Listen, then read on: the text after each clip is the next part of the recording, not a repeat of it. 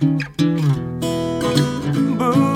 化放送ポッドキャスト QR 月曜日のこの時間はリスナーご意見番いいねっか新潟。リスナーのあなたに知っていただきたい新潟県についての情報をお届けしています。あなたにも一緒に考えていただきたい新潟県についてのクイズもあります。お付き合いください。実りの秋ですね。え今日は秋の味覚をご紹介します。自然豊かな新潟県。海、山、里の恵みがたっぷり。収穫の秋ならではの美味しい食べ物が満載です。まずは代表的な秋の味覚、さつまいも。新潟にはさつまいもというイメージがないかもしれませんが、実は近年さつまいもを地域の特産にしようととても美味しいさつまいもが続々と生まれております。まずご紹介するのは、イモジェンヌ。イモジェンヌというのは、新潟市西区の海岸砂丘地帯で生産されるさつまいものことで、地域の農業後継者グループが地元商工会や新潟大学と連携して立ち上げた、しっとりと甘くて美味しいさつまいもの栽培に取り組むプロジェクトによって誕生いたしました。美味しそう。あの、カラー写真あるんですけれども、これ多分石焼き芋にしているお芋を2つに割って、その黄金色の実が出ているところですけれども、まあ、上品で優雅な風味から、さつまいもが大好きな女性を思わせる芋ジェンヌとネーミングされております。芋ジェンヌ、9月下旬から10月末にかけて収穫されまして、10月上旬から翌年2月下旬にかけて市場に出回ります。甘くて美味しい芋ジェンヌを食べてみたいという方、新潟市西区にある JA 新潟未来ファーマーズマーケット一平コートに足を運んでみてください。さらに、芋ジェンヌを使ったスイーツもたくさん作られております。スイートポテト、ベイクドポテト、マドレーヌ、芋羊羹、パイ。それぞれのお菓子屋さんのアレンジが光る多彩な和菓子、洋菓子の数々。新潟大学の学生とのコラボレーションで実現したスイーツにもご注目ください。それから、新潟市北区でも人気のさつまいも、シルクスイートが注目されております。シルクスイートとは品種の名前、今年の11月には公募で決定したネーミングが発表されます。こちらは新潟市北区にある新潟医療福祉大学で健康栄養学を学ぶ学生と連携した活動が行われております。こちらも2つに割った、まあ、黄色というか、こ黄金色の、その、えー実が出ておりますけど、皮から溢れ出て、これも美味しそうですね。シルクスイート、焼き芋にした時の柔らかな食感はもちろんのこと、まろやかな甘みと香りに驚く人も多いと言います。新潟市中央区のイクトピア食花内にあるキラキラマーケットでお買い求めいただけます。また去年オープンしました新潟市北区のシルクスイート菓子専門店、絹芋屋でシルクスイートの焼き芋やシルクスイートを使ったケーキやお菓子食べられます。さて、新潟の日本海側には北東部の村上市から南西部、新潟市西関区の角田山麓まで延長およそ70キロに及ぶ巨大な新潟砂丘が続くんですが、この砂丘地がさつまいもの生育にはベストマッチなんですね。ゴツゴツした石が少なくて余計な養分が少ないため、形が滑らかで甘み豊かなさつまいもができるということです。秋の新たな名産、新潟産のさつまいもの今後にぜひご期待ください。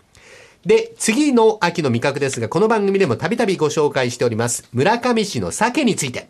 毎年秋になりますと、村上市の三表川に鮭が産卵のために遡ってくることから、秋は鮭漁の最盛期です。その三表川で今なお残されている伝統療法が、イグリ網漁という伝統療法。はいえ3艘の船を川の流れに乗せまして、先行する1艘が身のも水面を沢で叩いて鮭を追い、後ろの2艘の川船の間に張られた網に鮭を追い込んでいくんですね。は3艘それぞれの漁師さんが呼吸を合わせることがポイントになる伝統的な療法。えこちらは11月末頃まではほぼ毎日、村上市の三表川で見ることができます。それから11月11日、え鮭に感謝してその供養を行う慶根祭、鮭の魂の祭りと書きますが、慶根祭という神事が村上市内の藤本神社と羽黒神社で1年ごとに交互に行われます。開催日がどうして11月11日なのかということなんですが、鮭という漢字のお右側の作りを思い出していただけますでしょうか。え魚辺に作りは土2つの K の字になっていますが、はいこれが土、つまりプラスとマイナス11になってるんですね。11を2つ重ねて魚辺に11を2つ重ねることで、鮭を、その供養を行う日としてあるということですね。江戸時代に世界で初めての人工孵化増殖システムを確立させた村上。鮭の調理法は100種類以上と言われております。鮭漁が盛んなこの季節、歴史深い村上市で美味しい秋鮭を味わってみてください。